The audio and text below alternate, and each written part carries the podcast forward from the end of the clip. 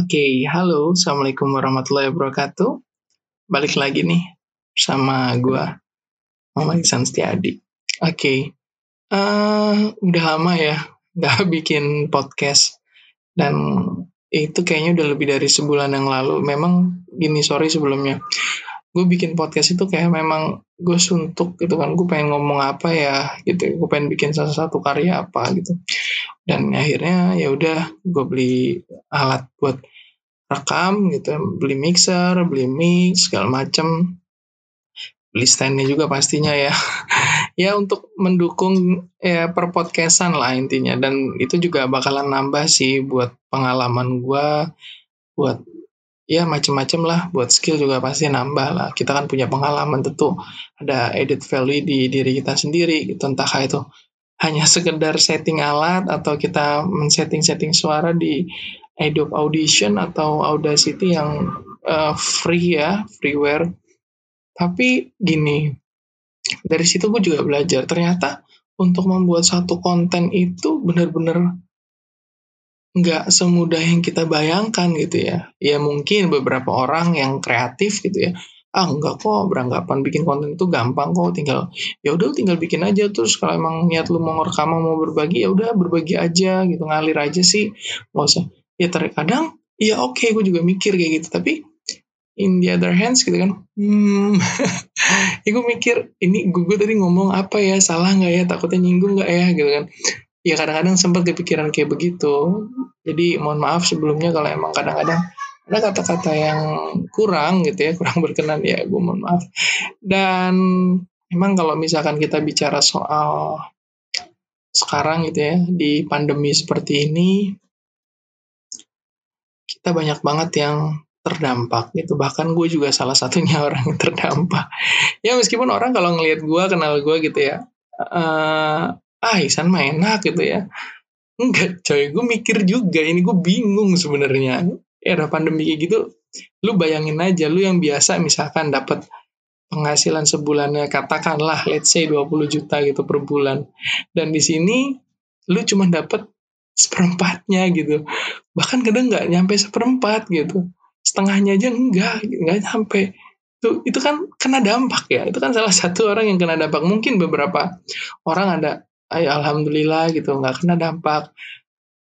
Tapi ya tetap aja pasti ada jenuhnya juga kalau kita work from home kayak begini gitu. Cuman ya gue mikir lagi, ini mau sampai kapan gitu? Ini mau sampai kapan kayak begini? Kadang memang kita tuh dituntut bener-bener full digital gitu ya. Gue sih bukan orang yang karena memang gue sebenarnya dari dulu pengennya kerja dari rumah. Bapak di podcast gue kayaknya gue udah pernah ngejelasin gitu, gue tahun berapa gitu pernah kerja di rumah beberapa bulan, karena memang ya gajinya dulu belum seberapa, tapi ya harus ke kantor, which is Bekasi. Jakarta itu luar biasa ya jauhnya. Bukan masalah jauhnya, macetnya bos, macetnya bener-bener macet banget. Ketika lu harus berangkat pagi gitu, nyampe sana udah siang, dan mood lo udah gak enak, malas gitu ya. Kerja juga kayaknya gak produktif gitu. Tapi di saat program kayak gini, ini gue gak tahu ya di kementerian-kementerian lain bagaimana ya, di instansi pemerintah yang lainnya bagaimana cara mereka itu me-reach atau meng-engage sasaran mereka, target mereka dalam melakukan sosialisasi. Terus terang kalau gue di pendidikan gitu ya, ini mungkin salah satu terobosan dari kita juga, kita mengadakan satu sosialisasi rapat itu online gitu ya. Ya meskipun memang rapat biasanya ada gitu ya di instansi pemerintah. Cuman ini konsepnya beda. Jadi ada yang mau gue ceritain sedikit tentang pekerjaan gue saat ini. Kita tuh ditunjuk untuk membuat satu agenda rapat berskala nasional. Dan itu konteksnya luar biasa sih menurut gue, ya. Karena kita mengundang semua orang yang ada di dinas, kabupaten, kota, dan itu jumlahnya juga luar biasa banyak. Dan setiap kabupaten kota itu tentunya bukan cuma 1-2 orang, bahkan bisa lebih dari 5 orang. Itu dan juga di lembaga-lembaga provinsi lainnya itu pasti kita undang. Nah, yang gue garis bawahi di sini apa? Lu lu bisa ngehemat uang negara sedemikian banyaknya dengan metode seperti ini kalau misalkan memang ini dikiranya efektif. Atau kita harus punya effort yang lebih bagaimana caranya kita melakukan suatu sosialisasi, suatu bimbingan teknis, suatu rapat koordinasi dengan daring gitu ya, secara online dengan seefektif mungkin gitu ya. Yang jadi contoh di setiap kegiatan di tempat gua khususnya, kita tuh di awal kayak bikin suatu kegiatan bener-bener kayak ngerumusin gitu. Alhamdulillah gitu ya, di tempat-tempat gue banyak bener orang yang saling bantu-membantu, dan gue bersyukur banget itu. Ada yang satu bikin linknya untuk absensi, ada satu yang untuk bikin kayak gue gitu ya, bikin retest post-test, atau kita koordinasi terus, meskipun secara online itu nggak menutup kemungkinan kita nggak bisa bekerja gitu. Justru di situ tantangan kita gimana kita menghadapi pandemi Covid-19 ini gitu. Dan alhamdulillah gitu, beberapa kali kita percobaan mungkin ada trial error, pastilah ada. Cuman dari situ kita belajar gitu. Dan akhirnya kita belajar jadi host, kita belajar jadi moderator gitu, kita belajar juga jadi narasumber. Dan terus terang gue yang biasanya gitu ya, gue biasanya memberikan pelatihan, memberikan sosialisasi secara langsung, menatap mata setiap orang. Dan secara online ini gue susah, men. Karena kadang-kadang gue tuh kayak ngurangin derdek. Kayak ngurangin derdek itu gue minta sama peserta itu tolong nyalakan kamera. Karena gue tuh bakalan iseng orangnya. Iseng ketika gue menyampaikan materi, gue ngelihat itu ya peserta-peserta itu ada yang merhatiin apa enggak gitu. Ada yang kalau misalkan ini kan bisa, gue kayak bisa manggil dia gitu kan.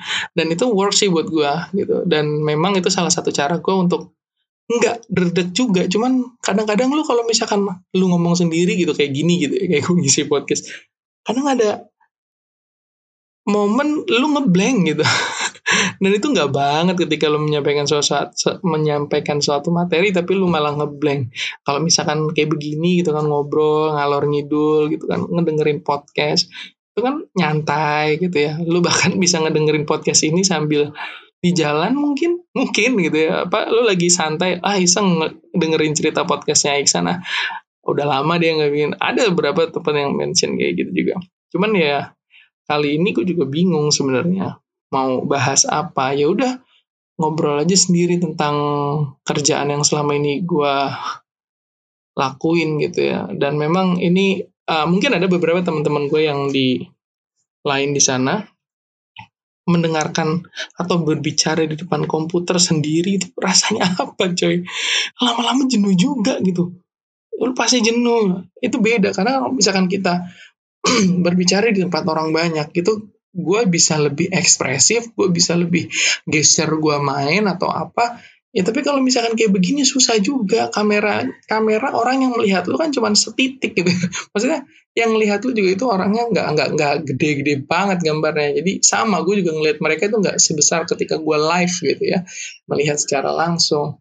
Dan tentu sih kendala gue juga gitu ya. Dan mau nggak mau lagi dan lagi gitu ya, kita harus menyesuaikan. Entah sampai kapan, semoga aja secepatnya gitu ya.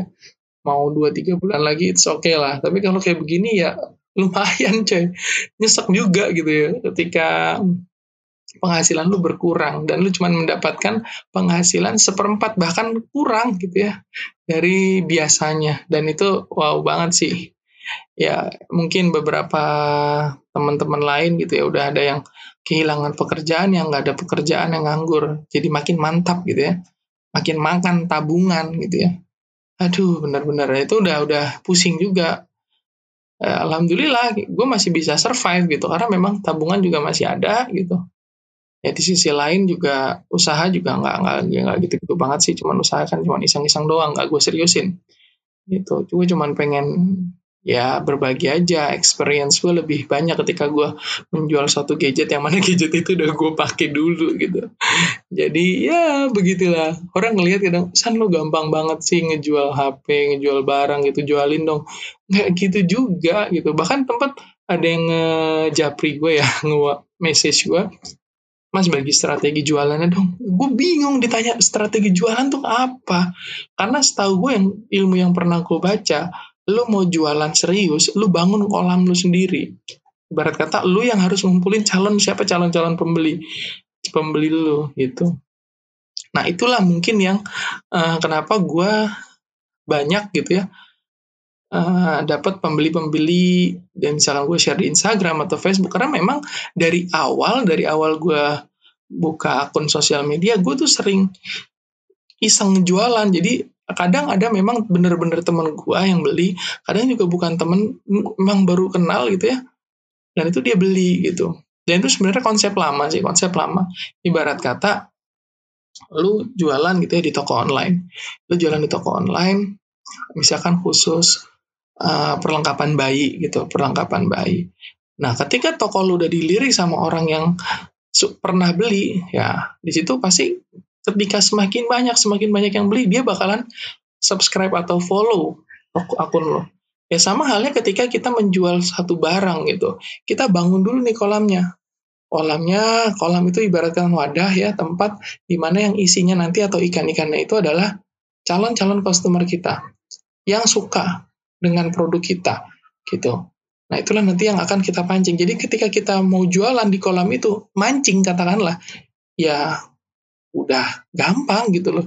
Dan itu sih yang gue dapat ilmunya itu. Kalau misalkan kayak gini, dari ilmu-ilmu tentang jualan kayak gini, ada tuh Dewa Eka Prayoga, itu teman gue juga sebenarnya. Teman dulu waktu di Bandung ya. Tapi emang benar sih gokil beliau. Jualannya luar biasa, cara persuasifnya juga mantep banget gitu. Dan memang dia kayak, makanya dia bilang dia branding dirinya sendiri itu sebagai dewa selling gitu, dewa jualan. Nah, itu deh mungkin yang pengen cerita. Banyak sebenarnya yang pengen gue ceritain tentang apapun itu. Nah, kalau misalkan ada teman-teman juga yang mau berbagi cerita juga, mau dibacain ceritanya juga, it's okay gitu. Gue welcome banget di cerita ini. Karena memang ceritanya podcast dibuat, awalnya memang buat cerita gue. Tapi kalau semakin kesini ya gue pivot lah, it's okay. It doesn't matter. Nah, itu sih. Kadang gue juga pengen ngajak teman gue, ayo San, kapan podcast? Ayo dong bareng gitu, podcast. Isi di podcast lu. Padahal podcast gue juga yang dengerin juga gak seberapa. Cuman kalau misalkan gue lihat di Spotify gitu ya, di Anchor, rata-rata justru podcast-podcast yang banyak diminatin tuh kayak yang ceritanya benar-benar ngalir, yang relate banget gitu. Dan gue juga lagi berusaha cari konten yang sekiranya relate banget apa gitu ya. Ya mungkin next ya, di next episode gue bakalan cerita lebih banyak. Kayaknya ini cukup sekian aja, nggak usah panjang-panjang. Ini kayak semacam keresahan gue aja sih terhadap diri gue sendiri. Ngomong kayak gini aja tuh udah nggak kerasa. Gue udah hampir 13 menit gitu ya. Padahal ini nggak sengaja. Gue cuma tes mic. Gue lagi belajar di ini soalnya. Sebelumnya soalnya dipakai Audacity. Nah sekarang ini gue lagi pakai Adobe Audition gitu. Jadi mohon komennya nanti mungkin bisa di Instagram gue gimana kualitas suaranya lebih baik apa enggak. Hopefully it's better sih, hopefully. Oke ya, kalau begitu terima kasih buat yang sudah mendengarkan. I'll see you the next episode. See ya.